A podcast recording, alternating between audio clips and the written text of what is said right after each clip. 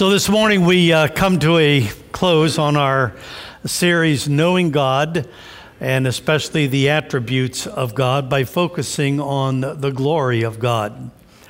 The title of the message we could call To God Be the Glory, and it reminds us of the great hymn that Fanny Crosby wrote back in, 19, uh, in 1870 To God Be the Glory, great things He hath done. A few uh, weeks ago, I introduced you when we were looking at the faithfulness of God. We were looking at Lamentations 3 and reminded of the hymn, Great is Thy Faithfulness, and how that hymn was written kind of tucked away and no one knew it. And then uh, George Beverly Shea got a hold of it, and then he sang it at every Graham crusade from that day onward. And it became one of the favorites of God's people. Well, there's a similar thread woven here uh, in that it wasn't George Beverly Shea, but it was Cliff Barrows who used to lead the singing at the Crusades. And then when he came across this hymn, To God Be the Glory, they sang it at every crusade uh, from that day uh, onward because of its great message. I mentioned my childhood just a minute ago, but um, part of that was from 1948 to 57 goes back a few years, I understand. But I attended, uh, I would say sporadically would be the correct word, the United Presbyterian Church outside of Pittsburgh in Mount Lebanon, Pennsylvania. And it was there I became first familiar with what they call the Westminster Confession of Faith.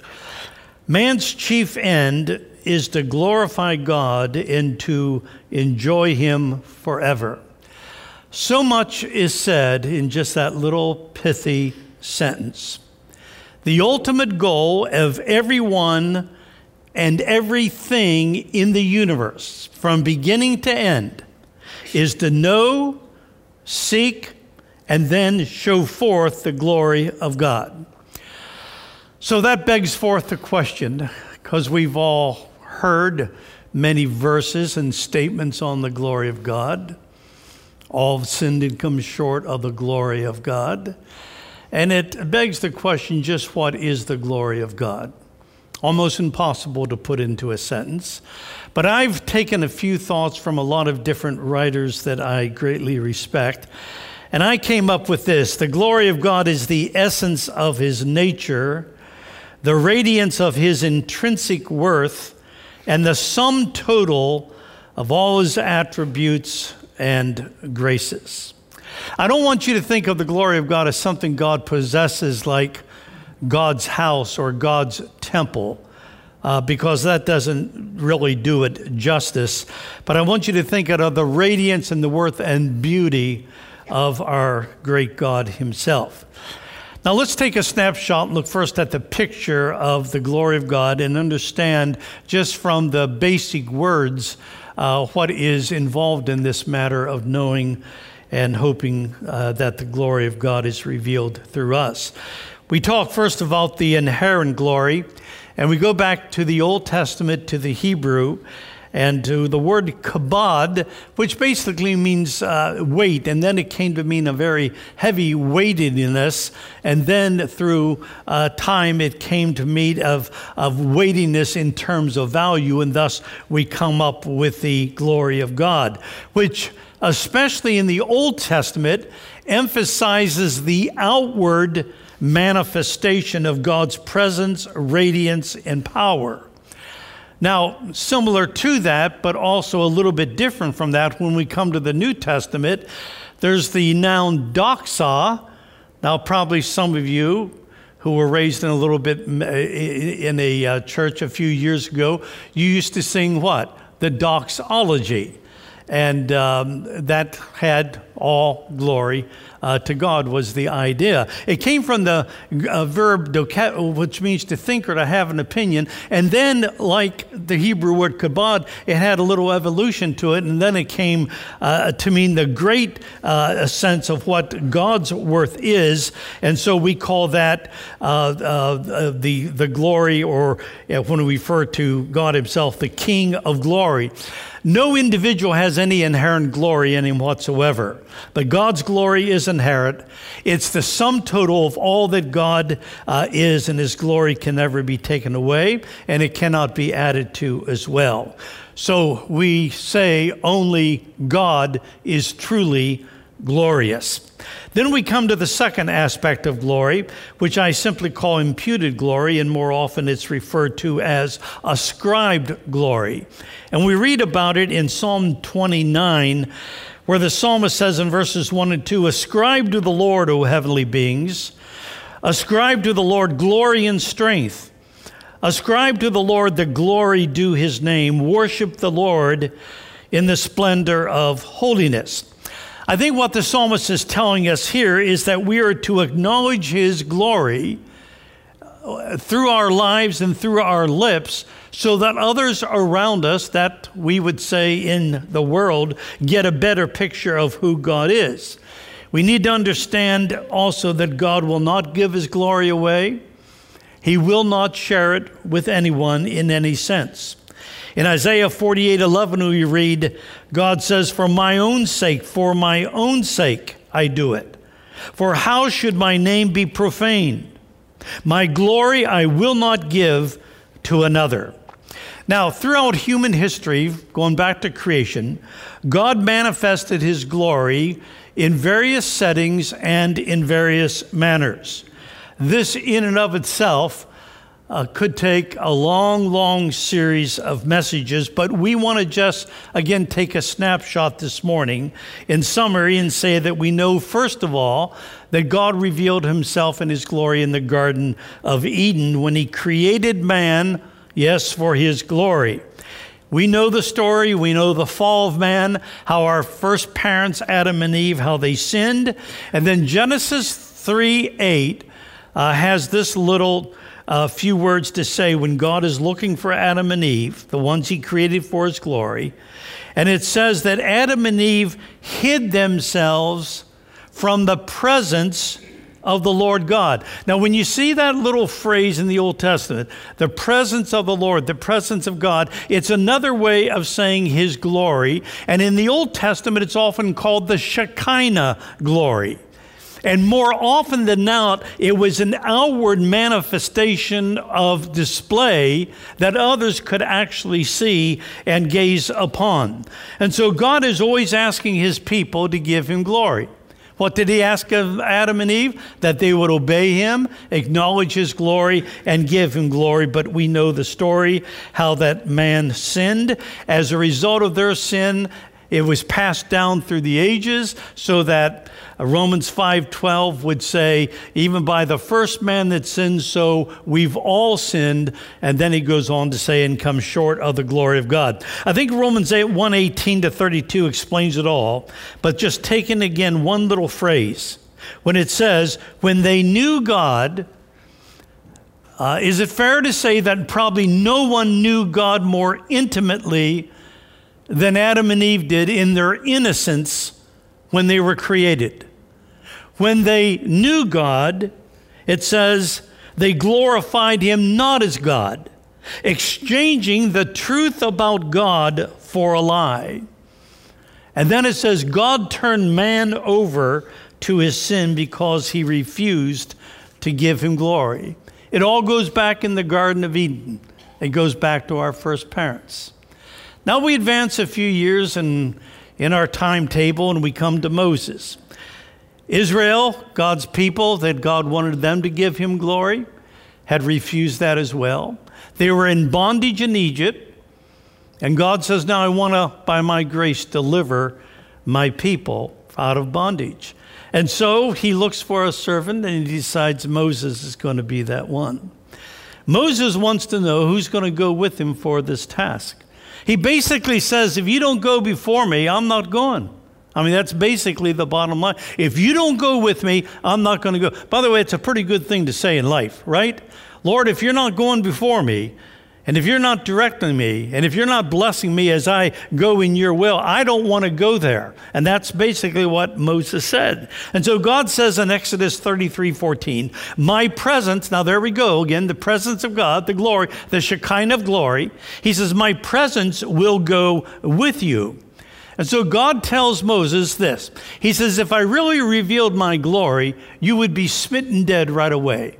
No one could look upon my face in the full glory of God without being uh, smitten and struck dead. But he says, I'm going to give you a little glimpse of my glory. And he told Moses to hide in the cleft of the rock. Remember the song we used to sing? He hideth my soul in the cleft of the rock. That's where it comes from. And he says, If you behold my glory in its fullness, you would die, but I'm going to give you a glimpse of it as I pass by. And he did. And what was Moses' response? Exodus 34 8 says, And Moses quickly bowed his head toward the earth and he worshiped God. Isn't that beautiful? It ought to be the expression and the reaction of every one of us. When we come into a sense of God revealing his personhood to us, his glory to us. The immediate reaction should be to fall on our knees, uh, on our knees or prostrate on the floor and give him glory and worship him. So God reveals a certain um, burst of his glory through Moses calling the disobedient children back to his side. And what's the message? Recognize my glory. Bow to my glory. But Israel continued to reject it.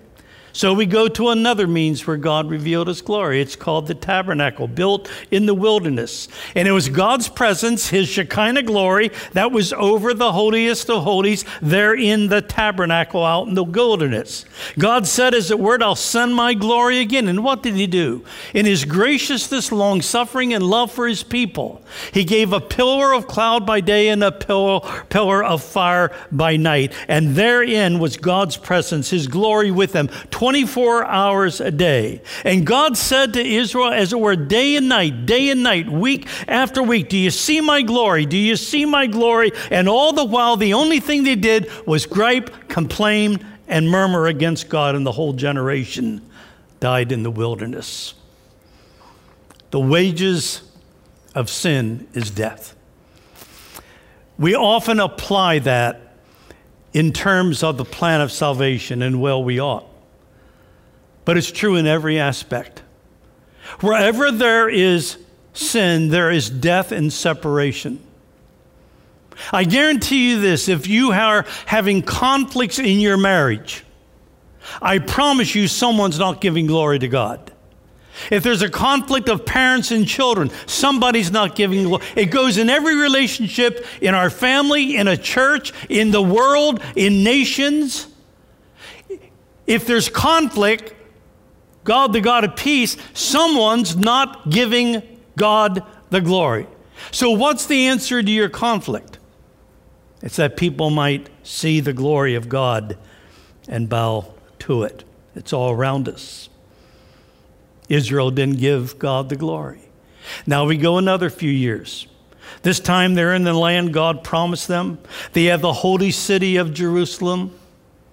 They have the house of God called Solomon's temple, where the glory of the Lord had filled the house of God, 1 Kings 8.10. Israel continues sinning against God and would not give him glory. And all you have to do is just read, well, even just Ezekiel 8 to 10. But if you read the first seven chapters, you get the whole flow of how God in his glory reveals it to Israel, and they just keep on sinning and they keep on rebelling. And then that glory of God that's over the holiest of holies in the temple, the glorious temple of Solomon there, is seen as going up from the Holy of Holies and it's hovering over that temple. Then it starts moving across the Kidron Brook, up the garden, over the Mount of Olives until it disappears. Ezekiel says, as a word, write the word Ichabod over. What's Ichabod mean? The glory of the Lord has betar- uh, departed. God's glory came in the garden, men refused it. God's glory shone in the face of a man, Moses, they refused it. God's glory in the tabernacle, God's glory at the temple, and they kept on refusing it. And then all of a sudden, we know the glory returned about 500 years later. After it had departed, it came back. God is always faithful. God is always long suffering. God is always loving. This time the glory came back, and it came back in the form of a person, the glory of God in a body. In John 1, we read, In the beginning was the Word, and the Word was with God, and the Word was God, and the same was in the beginning with God, and all things were made by Him, and without Him was not anything made that was made. And the Word became flesh, verse 14. And He dwelt among us. Now the glory of God is dwelling among us, not just over a temple or a tabernacle on the face of a person. Now the glory of the Lord is actually in, inside in, in, in a person. And that person, of course, is the Lord Jesus. He became flesh, He dwelt among us, and we have seen His glory, the glory as of the only Son from the Father, full of grace and truth. Now we advance just a few years after that glorious entrance on Bethlehem's uh, hills when the glory of God came down and took on human flesh. Now we go a few years. Now we see Jesus up on the Mount of Transfiguration. He introduces Elijah and Moses to three of his disciples, John, Peter, and John. And then Luke 9 says this And as he was praying, the appearance of his face was altered, and his clothing became dazzling white. He appeared in glory, and he spoke of his departure, which he was about to accomplish at Jerusalem. The glory of God is back, it's in a person. He walked among men. From time to time, he showed forth his glory, like on the Mount of Transfiguration. And then he gave them a little sermon. What was that Jesus shared with them? That the glory of God would be nailed to a cross. Says he talked to them about his departure. And once again, God is asking, Will you give me glory? Will you give me glory? And he even spoke out from heaven a few different times, selectively. This is my beloved Son. Hear him. Hear him. Give him glory. That's the voice from creation right up until the time of the Lord Jesus Christ. Man will not give him glory.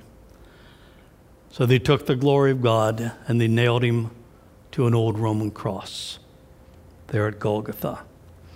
Someday the glory will return. And just as the glory of God departed over the Mount of Olives, the glory of God's going to come back to the same Mount of Olives. And the glory of God is going to light right there on the Mount of Olives, Zechariah 14 4. And he's going to go on down that slope and he's going to go past the Garden of Gethsemane. He's going to cross the Kidron Brook. Then he's going to go up and he's going to go right through that eastern gate. And he's going to go in the temple of God. And he's going to set up his throne there in Jerusalem. Matthew puts it this way the words of Jesus The sun will be darkened and the moon will not give its light, and the stars will fall from heaven. It's easy to read those verses over and yet not getting the weight of it.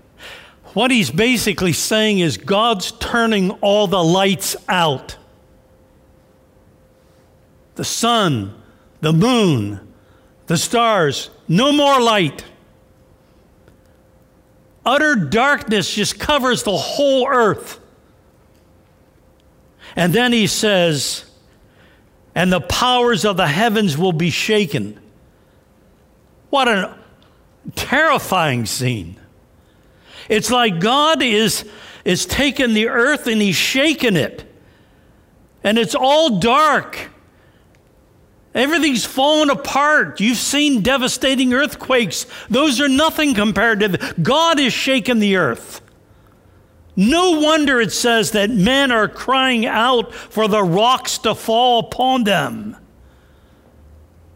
And then it says, And they will see the Son of Man coming on the clouds of heaven with power and great glory. The glory of God returns. He alone is the King of glory and worthy of all that we are and ever hope to be. Let me go now and transition into what God is doing today. To summarize it, He's calling another people together from all the nations of the world. It's called the church, the body of Christ. And just like the holy temple of the old, where he indwelt it, except now you're the temple of the Holy Spirit. And we'll get to it later, but the verse of 2 Corinthians 3 says it so well. And we all, that's us, with unveiled face, contrasting it with Moses, beholding the glory of the Lord, are being transformed into the same image from one degree of glory to another. This comes from the Lord and the Holy Spirit. Isn't that beautiful? Now you become the instrument by which the glory of God is revealed. From glory to glory, he continues to reveal his personhood and glory through you and me. Let me give you just a few points here about the practice of glorifying God. How does it happen? Number one, I said by offering praise and thanksgiving.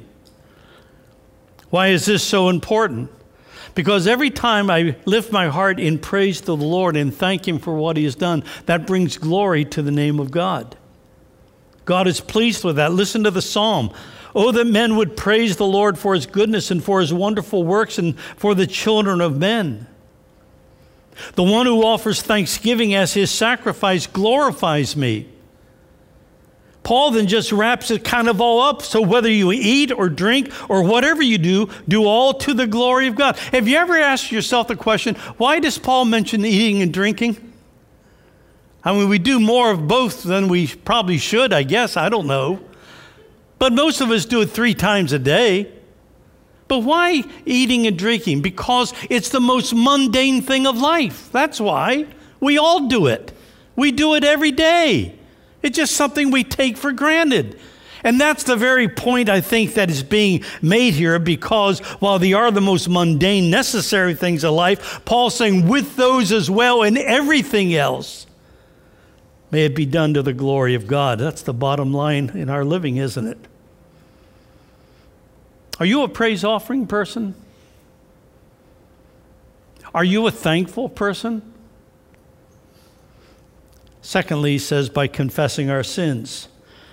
Remember when Joshua confronted Achan after the battle of Ai? And then Joshua 7:19 it says this, then Joshua said to Achan, my son, give glory to the Lord, God of Israel, give praise to him. Tell me now, now what you have done. Do not hide it from me. Do you realize every time you humble yourself before God and confess your sins, he is glorified? Do you realize when you have wronged another person, you've gossiped or you've slandered or whatever? Do you realize every time you come and say, You know, I was wrong, would you forgive me? Do you realize God is glorified? But you know what we normally do? We do exactly what Adam and Eve did we run and we hide, and then we cover it up. But covering up our sins doesn't do away with our sins, it just postpones its revelation, its manifestation. Christians are notorious for having a secret sin life. They're notorious for taking their lives and segregating it into pieces of pie, and this is my secret sin life over here. You don't glorify God, but as you do, then His attributes are on display. Why?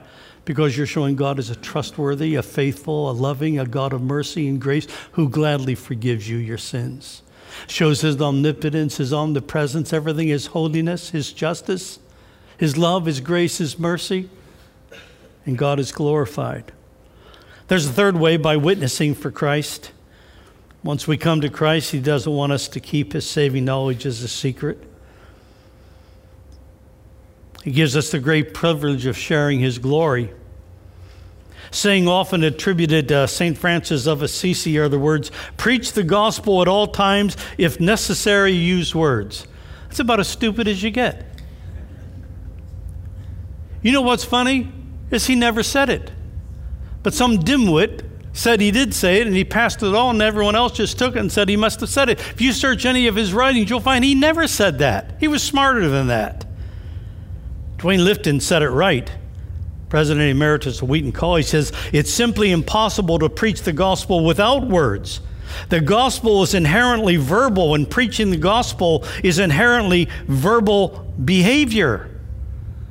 Now, I understand that our life had surely match up our words, right? We understand that. We understand it's a poor testament for a person to go out and, and witness or, do, or testify he's a Christian, but then his life doesn't match anything up.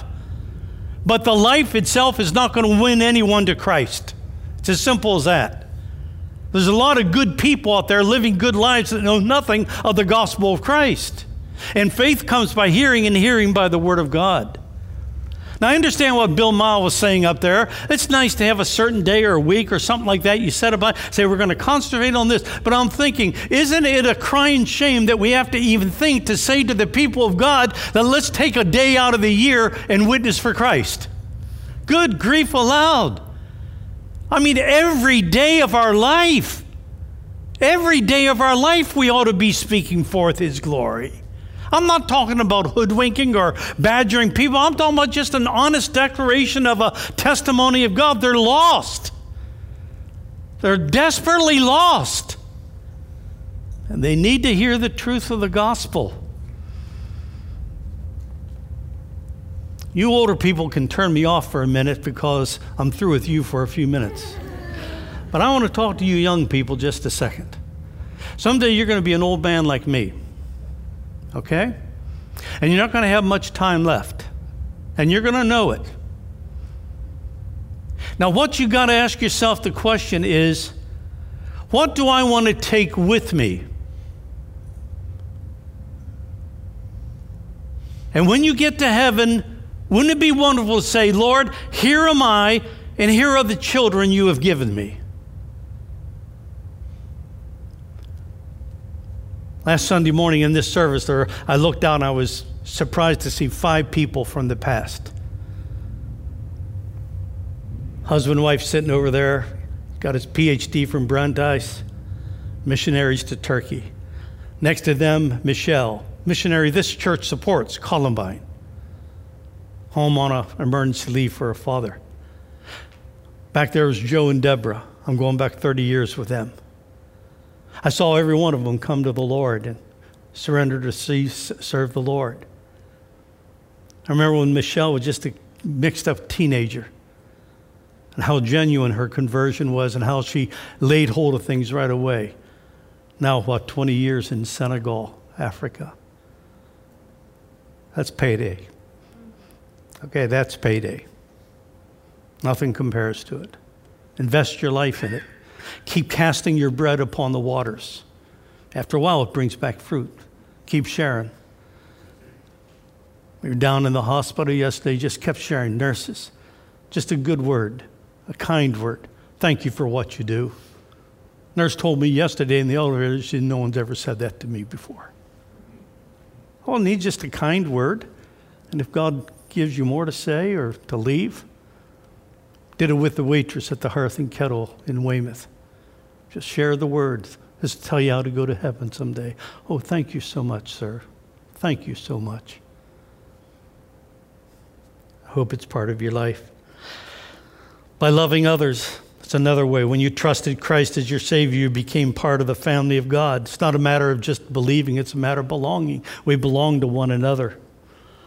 Jesus told his disciples that everyone else would know you're a follower because you have love one for another.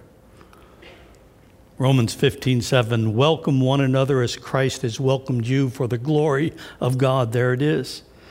So we glorify the Lord also by loving people and forgetting, forgiving people. We're not a get even people. We don't get even. We don't hold bitterness. We don't hold grudges. We let it go. Nino was the, one of the first Bosnia Muslims who came to trust Christ back in the 90s after the Bosnian, Croatian, and Serbian war and genocide massacre. I met him at Sarajevo Baptist Church. Our younger daughter was a missionary in Sarajevo. And Mira and I met him. And then I learned his story of how he came to faith in Christ. And Nino then was sent in the war along with his sons.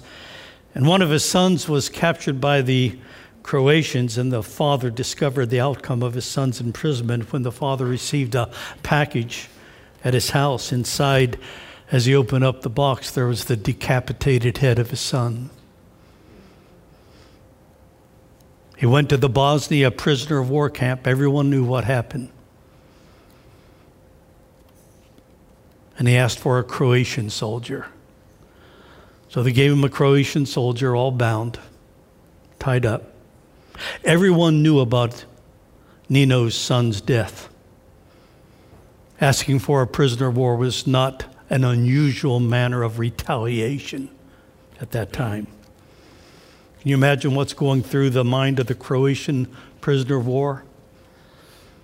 Nino led him out into the deep woods. Nobody else, just Nino and the soldier.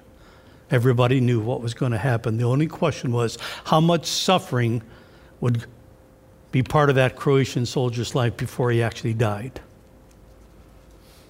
Nino took him out, took the knife out of his sheath, and he cut the cords. He set him free. He says, You go back and you tell your people, we're not murderers like your people are. And he forgave him. Think that made an impression?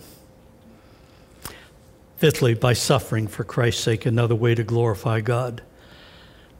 Here's a passage that really kind of exemplifies the shorter Westminster Catechism of Faith about the chief end of man is to glorify God and to enjoy Him forever.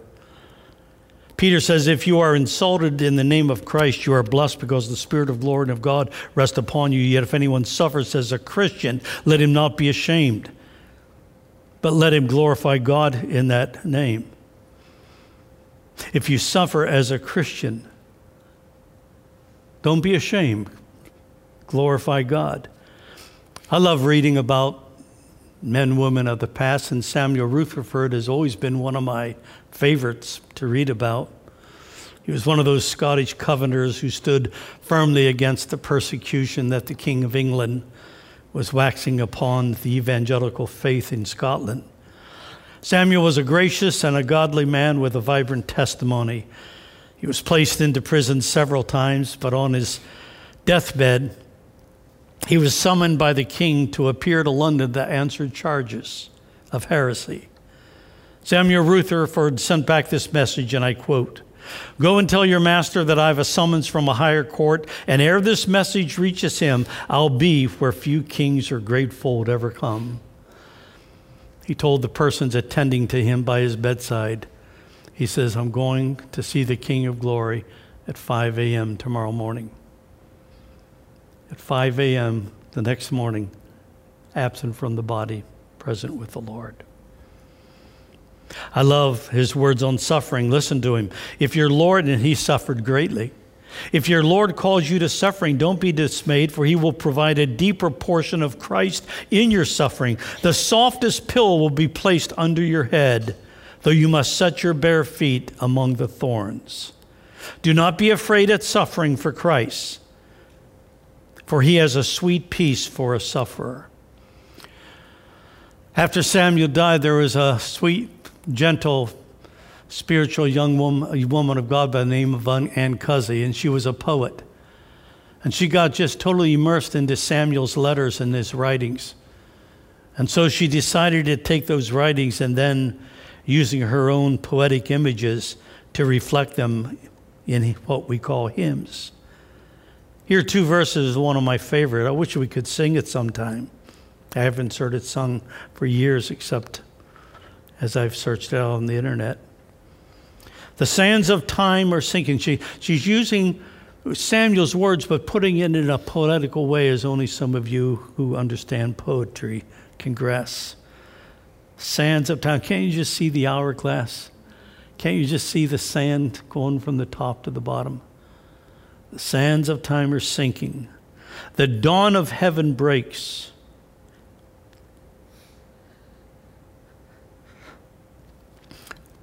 The summer morn I've sighed for, the fair sweet morn awakes. Dark, dark has been the midnight. Maybe some of you are there. Maybe it's just awfully dark where you're sitting today. You've come in with a heavy heart. Dark, dark had been the midnight, but day spring, that's a word for Christ, the morning star. But day spring is at hand and glory, glory dwelleth in Emmanuel's land. O Christ, He is the fountain, the deep, sweet well of love. The streams on earth I've tasted, more deep I'll drink above. There is an ocean fullness, His mercy does expand, and glory, glory dwelleth in Emmanuel's land. And someday, those of us, all of us who know Him, will behold that glory in Emmanuel's land. Let me close the message the price of glorifying God. Make no mistake, there's a price. But I'm here to tell you someone else paid the price. Jesus paid it all. All to Him I owe. When it comes to forgiveness of our sins and going to heaven and God being glorified, here are four simple points that probably every one of you could speak to. Number one, you were created for His glory. Every one of you. You were created for His glory. Everything God created was for His glory. Revelation, John says, Worthy are you, our Lord and our God, to receive glory and honor and power, for you created all things, and because of your will, they existed and were created. That's why God brought creation into existence. The stars glorify God. Stars don't rebel against God's glory. The earth itself doesn't rebel. The flowers don't rebel. Some of you love the world of flowers and you see their beauty and their fragrance and you enjoy them every day. They don't rebel against God's glory. The animal world doesn't rebel, doesn't curse God. And in all the world, in all of God's creation, think about this of everything he created, the two on the highest order were the angels and mankind. And guess what two rebelled? Those two right there. We will not give you the glory. That brings us down to my life and yours. Paul says, All have sinned and come short of what? The glory of God. You have sinned, I have sinned, and come short of the glory. I don't think most of us even begin to think about how short we have come. I don't think most of us really understand the depth of our my depravity, my filthiness, my so unlike Godness. Three, Christ died for all those sins and ungodliness to the glory of God. So it's the cross hours away. Now is my soul troubled, Jesus said, and what shall I say? Father, save me from this hour, but for this cause I came to this hour. Father, glorify your name. And then a voice came from heaven, God speaking again. I have glorified it, and I will glorify it again. Indeed, he did. For if you believe on Christ and trust him as Savior, then your life will glorify God. Revelation 14 7 says, And he said with a loud voice, Fear God. This is God's message to every person here, to every person in the world. Fear God and give him the glory, because the hour of his judgment has come. Worship him who made the heaven and the earth and the sea and the springs of water. If you've never done that and you've never become a Christian, a born again Christian, forgiven, saved, knowing you're going to heaven, born again, I invite you at this moment at the chair in which you're sitting to trust Christ alone as your Savior and give God the glory that begins you on this spiritual journey of becoming more like Christ. And if you are a Christian, if you've never yielded yourself to the lordship of Christ, if you never said, Lord, it's not my happiness that matters, it's not what I want to do that matters. Lord, all that I am, all that I have, I promise you, Lord, the best way I know how right now, I give it all to your lordship and for your glory. Everything I have is no longer mine, it's yours, Lord.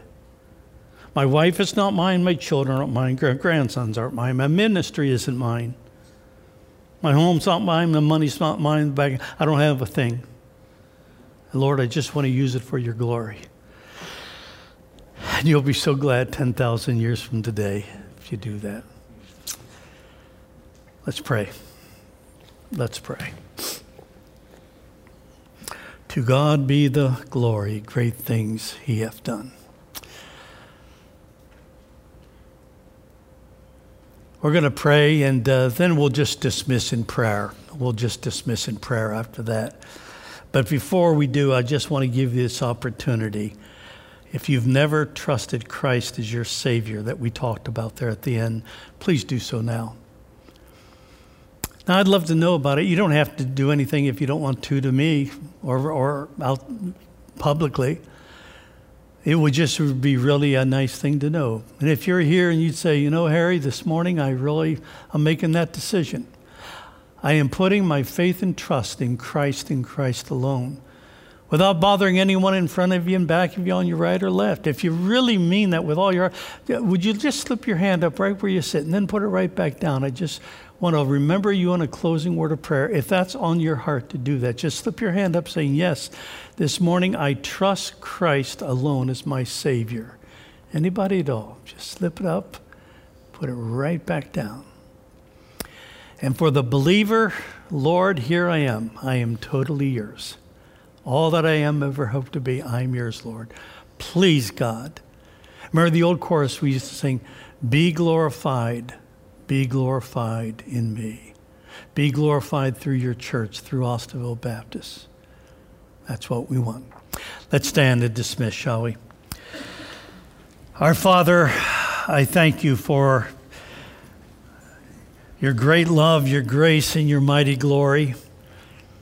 I thank you for the privilege uh, to, in some ways, speak forth on that subject. And I pray that every heart here, Lord, would be so yielded to you that this church would be on fire with the glory of God. Thank you for bringing our pastor and wife and family back. We've missed them, and it's great to have them here.